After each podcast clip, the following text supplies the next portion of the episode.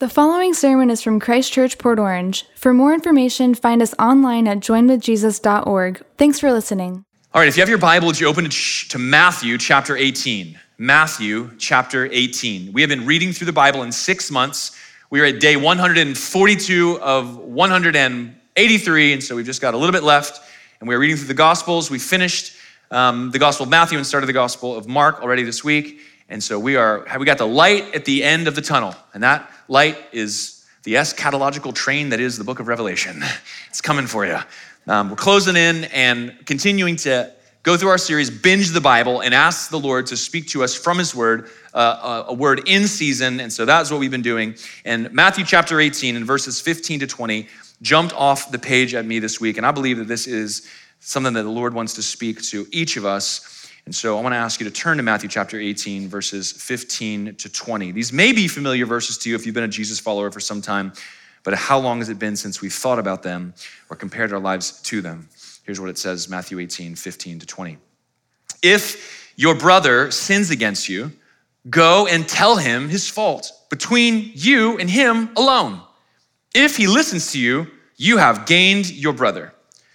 But if he does not listen, Take one or two others along with you, that every charge may be established by the evidence of two or three witnesses. If he refuses to listen to them, tell it to the church. And if he refuses to listen even to the church, let him be to you as a Gentile and a tax collector. Truly I say to you, whatever you bind on earth shall be bound in heaven, and whatever you loose on earth shall be loosed in heaven. Again I say to you, if two of you agree on earth about anything they ask, it will be done for them by my Father in heaven. For where two or three are gathered in my name, there I am among them.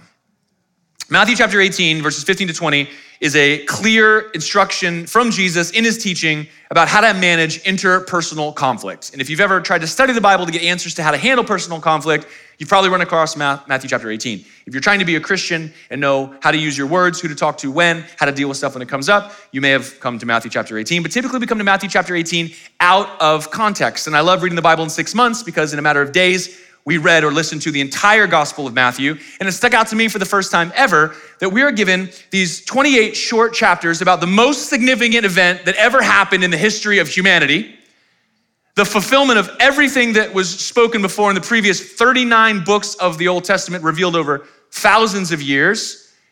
And contained in Matthew's Gospel is the genealogy and the nativity of Jesus and his birth, his miraculous birth, virgin birth, and all the way to his ministry, teaching, and his betrayal, execution, crucifixion, resurrection, and ascension, and closes with the Great Commission. I mean, this is an epic book, is it not?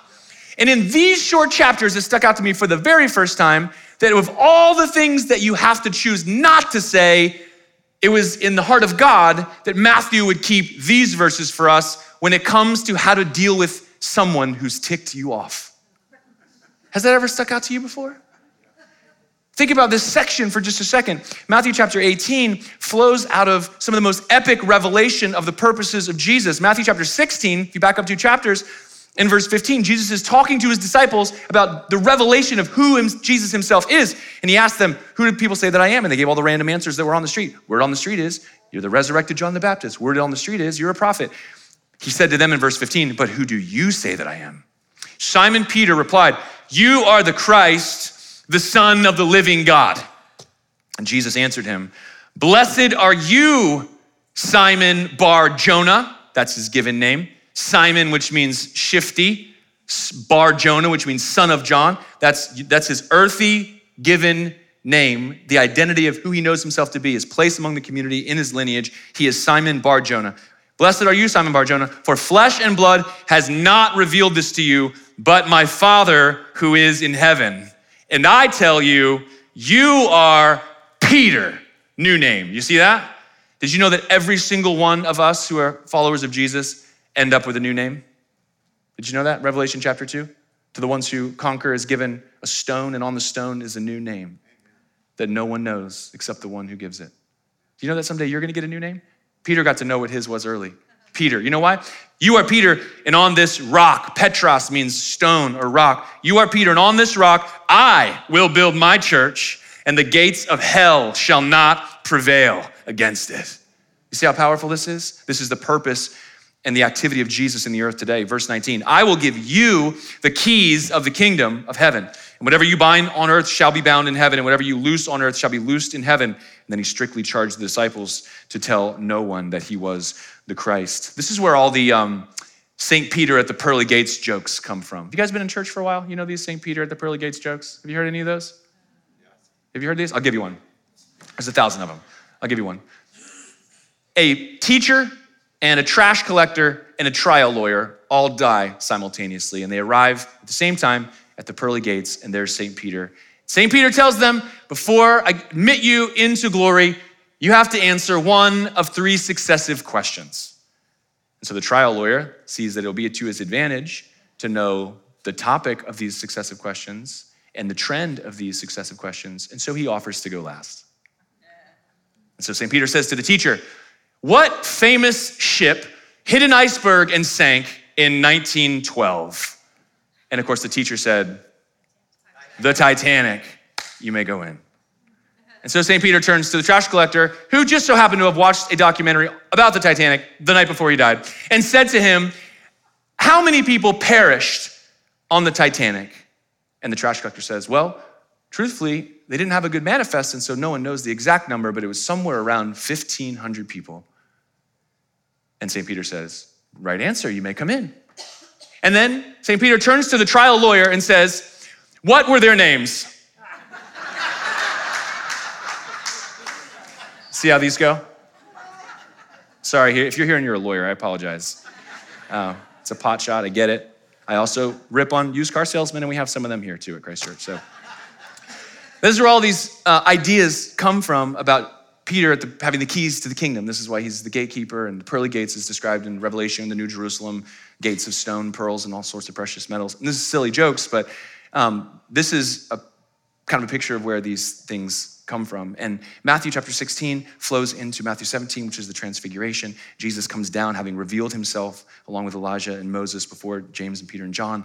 And then he delivers a boy who's captivated by a demon that no one can cast out. And then there's this question about the temple tax. And Jesus instructs Peter to go catch a fish without bait in which he will find the coin for the temple tax. Have you ever caught a fish without bait? No. Have you ever caught a fish with money in its mouth? No.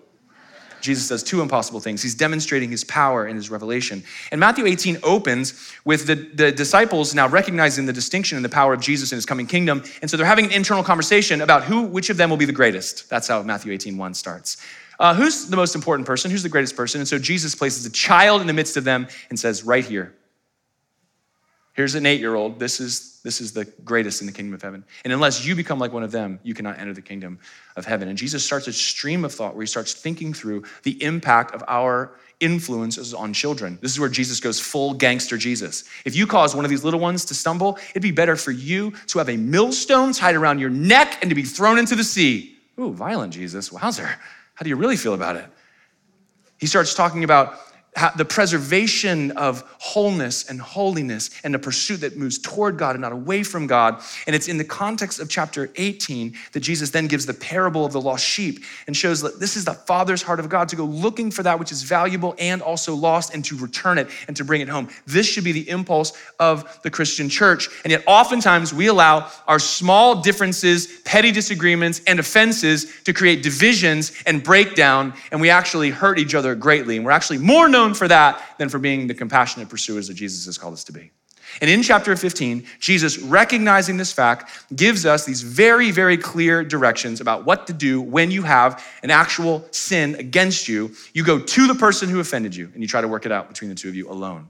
And if you can't, then you bring another person in, and so you keep that as small and quiet as possible. But the goal is to establish truth, and so there are witnesses involved. And if you still can't win the person whom you feel has offended you, then you bring it into a larger group of people. Here, the second time Jesus uses the word church, but he means those who have an interest in the success of this relationship and who can, as a community, attest to the validity of this concern. Jesus says, do that. And if that person still doesn't respond, then what you have is a person who does not have spiritual life among you. And so don't consider them a brother, consider them someone who needs to be evangelized, not fellowshipped with. Do you understand? It's very, very clear. And then Jesus goes on to to spell out the reality that w- when we do this, we are engaging with the realities of heaven. When you are doing this process of reconciliation with other people, heaven is involved. Whatever you loose on earth will be loose in heaven. Whatever you bind on earth is bound in heaven. And he makes this promise at the end that when you gather this way with even two or three of you in my name, that means doing the things I told you to do, I am there with you. We throw that verse around a lot. When two or three are gathered together, that's always the go to verse when no one shows up to your Bible study, right? When you have a prayer meeting and it's three of you, you're like, well, at least Jesus is also here, you know? The truth, though, is that he was talking about showing up when you're trying to do the hard work of working out a conflict. That's when he promised to be there. Now, this is really simple, and this comprises a very simple sermon I've taught over and over and over again in the past 22 years that whenever we have an offense with someone, the only biblical appropriate way to respond it is to or with and never about. So, this is the constraining speech for every believer, every professor of Jesus ought to only ever communicate to a person who's offended them and maybe sometimes with another person and never talk about that person. Did you know that? Ever. Never. Never. Now, this passage requires courage to actually have a conversation instead of running away from it. It requires love because you have to be interested in the future of that relationship. It requires faith because you have to believe that God's going to intervene and you are going to find peace. And it requires hope that things will get better. But it also motivates us to overlook a lot of really unimportant things because most of the things that cause strife between us are not sins. Did you know that? 90% of the, of the things that we get in little tiffs over have to do with preference, perspective, things we're passionate about, things we overlooked, things we missed. They're not sinful at all. And if we actually were committed to working out every single thing that came between us and another person, a lot of things we would be, we would all be singing Elsa, let it go, right? It's not that important.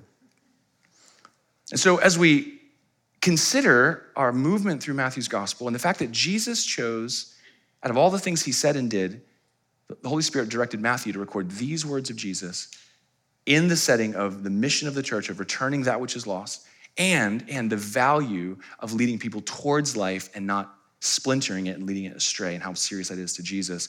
This is one of the most important things that we can think about. And unfortunately, the inverse is actually true. Christians are no better and possibly worse when it comes to gossip and chatter and even sometimes slander. Do you know that?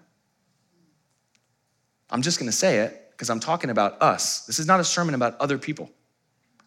I'm talking about us. This is a major issue. And, and gossip is a cancer to the Christian church. Do you know this? I wrote a whole sermon series called Church Killers. I haven't preached it yet. When I started it, there were three church killers. Then there were five, and now there are seven. There may be nine before I actually get it out there. But gossip is one of those things that will literally destroy a church. And here Jesus gives us such clear direction about what we should do with our problems when we have one. And it's very simple to and with and never about. My son Julian, he's six, he's on the front seat, he can remember that. To and with and never about. Buddy, how should we handle conflict? To and with and never about. See, it's not complicated at all, but it is hard. Somebody say amen. Ephesians 4:29 says, "Let no corrupting talk come out of your mouths, but only such as is good for building up as fits the occasion, that it may give grace to those who hear." And so there should be some constraining in our in our words, and there ought to be some thoughtfulness to our words.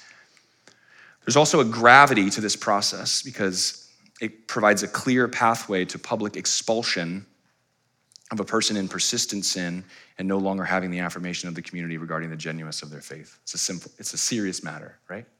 I grew up in a church that was really serious about church discipline. I saw one adult get baptized in 10 years, but I watched five people be put out of the church. Oh, easy. Easy. I think your priorities are off here a little bit. But listen, here's how serious this is. And I'm, I'm going to do something I've never done before. I'm going to read to you an excerpt from a letter that I wrote to several leaders in our church confronting some gossip that reached my ears about some conflict that was going on. The, the conflict was not a big deal. The gossip to me was. And so I invited them all, because it involved all of them, to a small meeting where we could actually work it out the way that Jesus described. And I'm reading to you without any names a letter, portion of a letter that I wrote to all of them, because I want you to hear how important this is. Also, I'm reading it to you because I want you to know that um, I work Monday through Sunday as a pastor. Some people, they're like, what's it like to have a job where you only work one day a week? Uh, that's not how this works at all, by the way. Kids all the time, they say, what's your other, what's your real job? What do you do? Is that, is that how you think this works? Okay. Here's the letter. Uh, it's imperative that we all come together in love and address the conflict together at this point. The reason is that whether you like it or not, once you have participated in conversations surrounding the conflict or concerns, your perceptions of and relationships to the person you've talked about are immutably altered for the worse.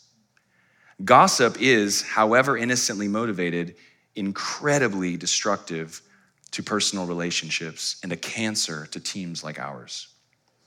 Jesus gave us very specific and simple instructions about how to handle interpersonal conflict in Matthew 18. We are commanded to talk to the person who's offended us and never about that person. If our attempt is unsuccessful at restoring the relationship, then we go again with another person. And if that attempt is unsuccessful, we widen the conversation to include others who have an interest in the health of the relationship and the community as a whole. Every time I have seen this done well, it has led to resolution and restoration. Every time I have seen this avoided, and instead of direct communication, there's been sideways conversations about the offense or concerns, it has led to the end of relationships and the detriment of the church. I take this very seriously and maintain a standard on my team that there be no conversations about a person that ought to be a conversation with that person, period. I am always happy to help any team members in a conflict after an unsuccessful first attempt, and I'm happy to facilitate a larger conversation if that doesn't work, as well as supplying a professional counselor or mediator. Now, let me say, no one is in trouble or going to be punished or expelled. That's not my heart.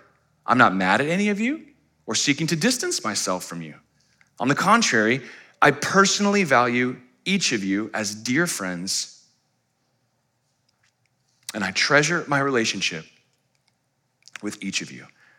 I want to enjoy serving together and sharing community with you all for years to come. I love you all very much, and I'm eager to bring us together in love to refresh and restart. I look forward to hearing from each of you. But that meeting never happened and all of those people have now left Christ Church. It doesn't have to be this way. Do you know that? It doesn't have to be this way. It does require courage. It does require love. It does require faith. But when we obey Jesus, God shows up. When we lean into what matters most to Jesus, relationships, God shows up. Listen, I can't change your heart. I don't try. Only God can do that. But when I do what God's called me to do and say what God's called me to say, God does things that are so far outside of my control. And it's like that in every arena of life. Do you know this? And so I want to just appeal to you, Christ Church. If you have a problem with the person, go to that person. I had a, a guest in first service that came up to me and said, he has been in a conflict with his son for months and has not spoken to him. And today, he's calling his son because of this, because he believes this to be true. Now, listen. I love Ephesians 4:29 because it just says, "Don't let any of these corrupting words come out of your mouth." And I'm here to tell you, this is this can be a lot easier than you think. Let's just do a couple small baby steps. Do you guys like baby steps? I like baby steps. Um, here's the first baby step that will cut out 90% of the drama out of your life. Shut up okay? Just, just shut up. Shut, shut your mouth. 90% of what you say does not need a meeting. Can I say amen to that? Let no corrupting talk come out of your mouth. I mean, it's, the scriptures say in Proverbs 26 20, for lack of wood, the fire goes out. And where there is no whisperer, the quarreling ceases. And here's the indication. You guys ready for this? Have you ever had this happen? Hey, how are you doing? Good. How was that thing you guys did last week? Oh, it was good. I saw so and so there. And then they go, you know what happened with so and so? You ever notice how the tone, the volume comes down? That's your clue, okay? That's your clue right there. So, number one is just shut your mouth, and that solves 90% of the problem. Here's another 8% of the problem shut your ears. Shut your ears. This is so hard, but we've got to be the people who are willing to do this, okay? We've got to be the willing, willing to be people who go, the gossip you are about to say is not only bad for you, it's bad for me. I don't want to hear it. It's destroying the view I have of the person you are objectifying, and it's doing nothing to restore that conversation. So I want to become Christian people who are godly enough to interrupt somebody who's starting on a rant. Can we do that?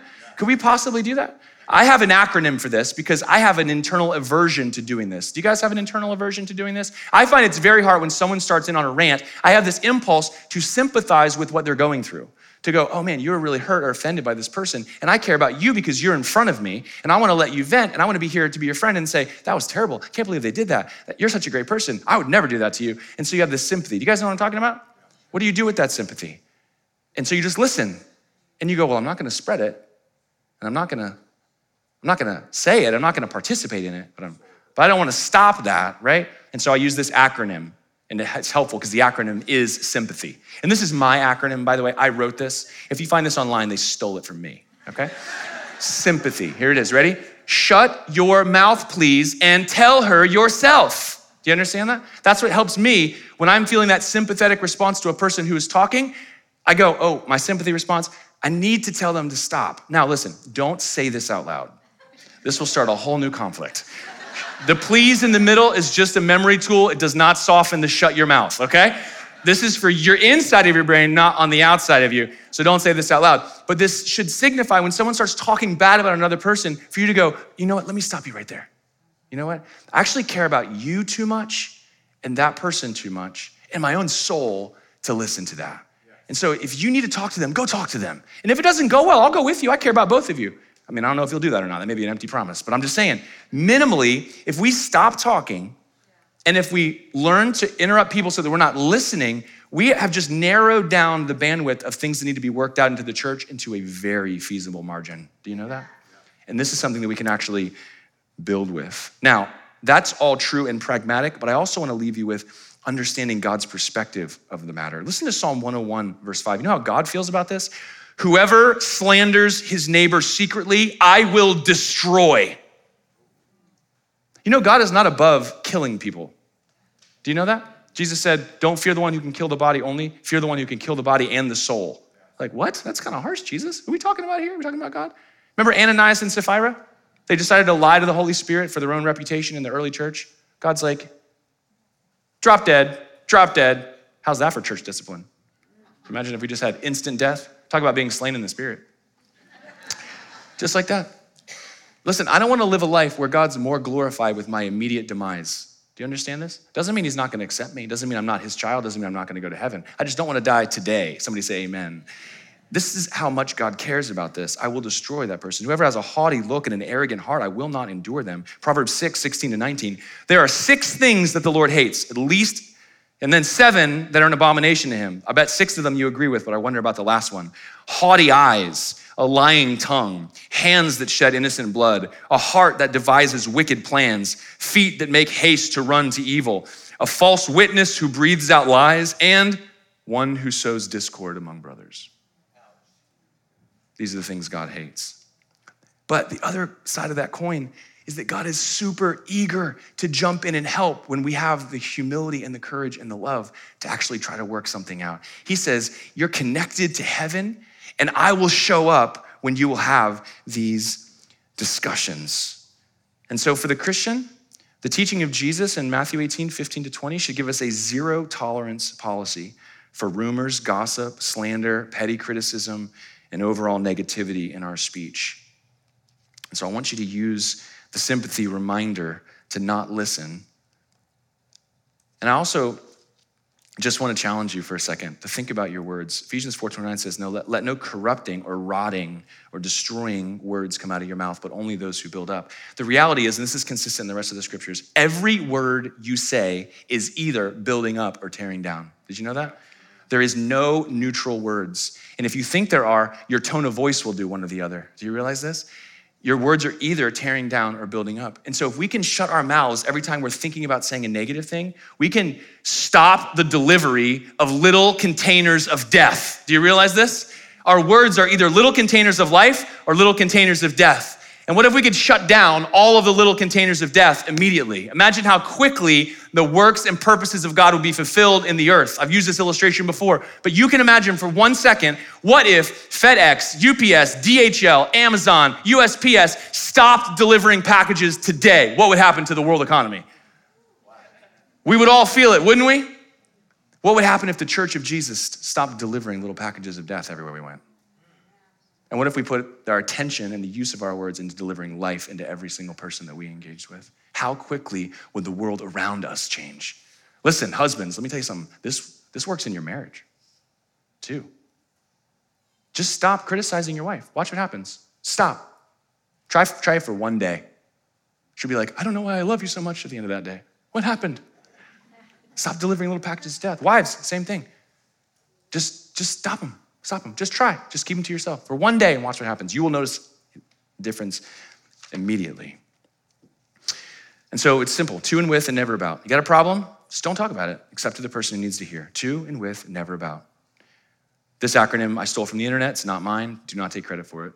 Think before you speak. Think, T H I N K. Is it true? Is it helpful? Is it inspiring? Does it give grace? Is it necessary? And is it kind? Those are really good things to think about before we allow words to come out of our mouths. When, um, when I was growing up, my mom, um, she has amazing, phenomenal um, values and gifts. She is an incredible woman, my mom. I'd love for you to meet her someday. Uh, but um, cooking is not one of them. And uh, so she made sure we were all fed. She fed us daily, and so that was good. But um, the food itself, the value and the flavor of the food, not so great. But when I was in high school, she started going through this like culinary phase where she wanted to learn to cook good, which I, I think everyone should do that. Um, and so I remember she went through this phase where she was making Thai food. She was making all this Thai food. And I remember coming home one day and she's got this Thai meal. It was some kind of like peanut sauce pizza with curry. I just don't think you should mix Italian and Thai. This is my personal preference.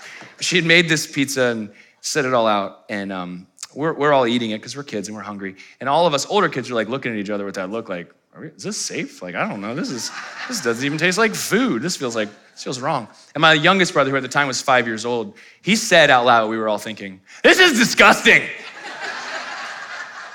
we were like, yeah. And my mom, great mom, she said, um, son, if you don't have anything nice to say, you shouldn't say anything at all. And he said, Mom, I have nothing nice to say. and so I know that this can be done. Listen, I started this sermon with a stupid lawyer joke, partially because it connected to my text, um, but, but also because this is not just a practical tool to make your interpersonal relationships improve. And a lot of times it's packaged that way. You want to have more peace? You want to have better relationships, better communication? This is, this is what Jesus said you should do. No, this is a tactic of the enemy that will destroy the mission of Jesus through his church. Now, Jesus promised that he would build his church and the gates of hell would not prevail against it. But the enemy will deploy every single tactic in his power to mute us and to shut us down and to divide us and to break us at every single juncture. Do you know that? He's not stopping and so, my question for you is not what were the names of the people who died on the Titanic? Do you know that last year 9,315 Volusia County residents died? Volusia County residents, 9,315. See, we're the ones who are supposed to know their names. We're the ones who are supposed to be delivering good news of great joy for all people right here. But we spend too many of our times running our mouths and breaking up our friendships and trying to find a new church to go to than we do loving each other, overlooking a bunch of stuff, shutting our mouths, working stuff out when need be, and mobilizing ourselves to make a difference for the people that God has sent us here to care for. So, this is no small thing. It's also no small thing because the way that we choose to live our lives and love other people is the main way in which God demonstrates his glory in this age. Do you know this? Our commission as Christians is not just to preach the gospel and to teach people to obey what Jesus commanded.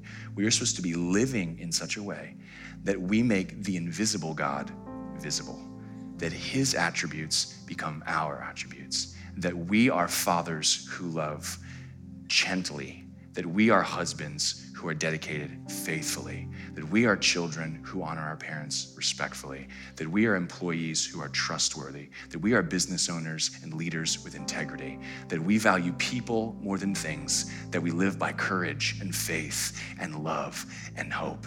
And when we live that way, people get to see a different kind of humanity, the humanity that's reflection of the God who made it. And so the visibility and the value of God. Listen, our world is filled with so many people who hate God. Do you know that? They hate Him. They don't even know Him, but they can't see Him. And sometimes we're actually part of obscuring who He truly is. And so I want to be a part of a community of people that lives life in such a way that makes God visible, even if it means I lose friends. I want to be a part of a community of people who value the person in front of me and I don't turn them into an object to be talked about. I want to be a person who's not distracted by trying to work out petty conflict with other people about things that don't matter because I hurt someone's feelings with my joke or my tone of voice when 10,000 people a year are dying right around me and I have the news that's going to bring them to the presence of God. And aren't you glad there's no test at the pearly gates, by the way? Isn't that good? Do you know Jesus? Yes. Come on in fact, let me show you to your room. Your name's on it. God, I thank you so much for your word.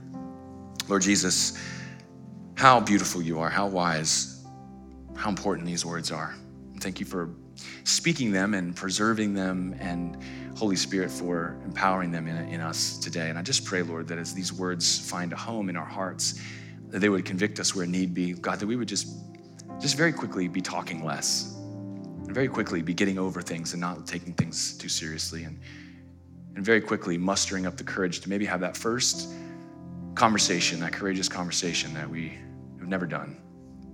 Maybe having the, the courage to interrupt someone and say, you know what, I actually don't want to hear about that. Could we talk about something different? And Lord, I especially pray for any person who's in my hearing who does not know you Lord, maybe they've had their view of you obscured by the immaturity and the disobedience or unfaithfulness of other Christian people. Um, but there, you are, that does not change you at all. You made them, you love them. Lord Jesus, you died to save them, and there's a hope and a future. And there's beautiful instruction for a life well lived. And God, we want to live that life. And so, would you have your way in us? In Jesus' mighty name. And all God's people said, hey, if the Lord was calling you, drawing you out, and you're not a Jesus follower yet, our prayer teams are here. They would be honored to lead you in a prayer of repentance and help you take next steps. God bless you guys. Thank you so much for being here. We look forward to seeing you next week.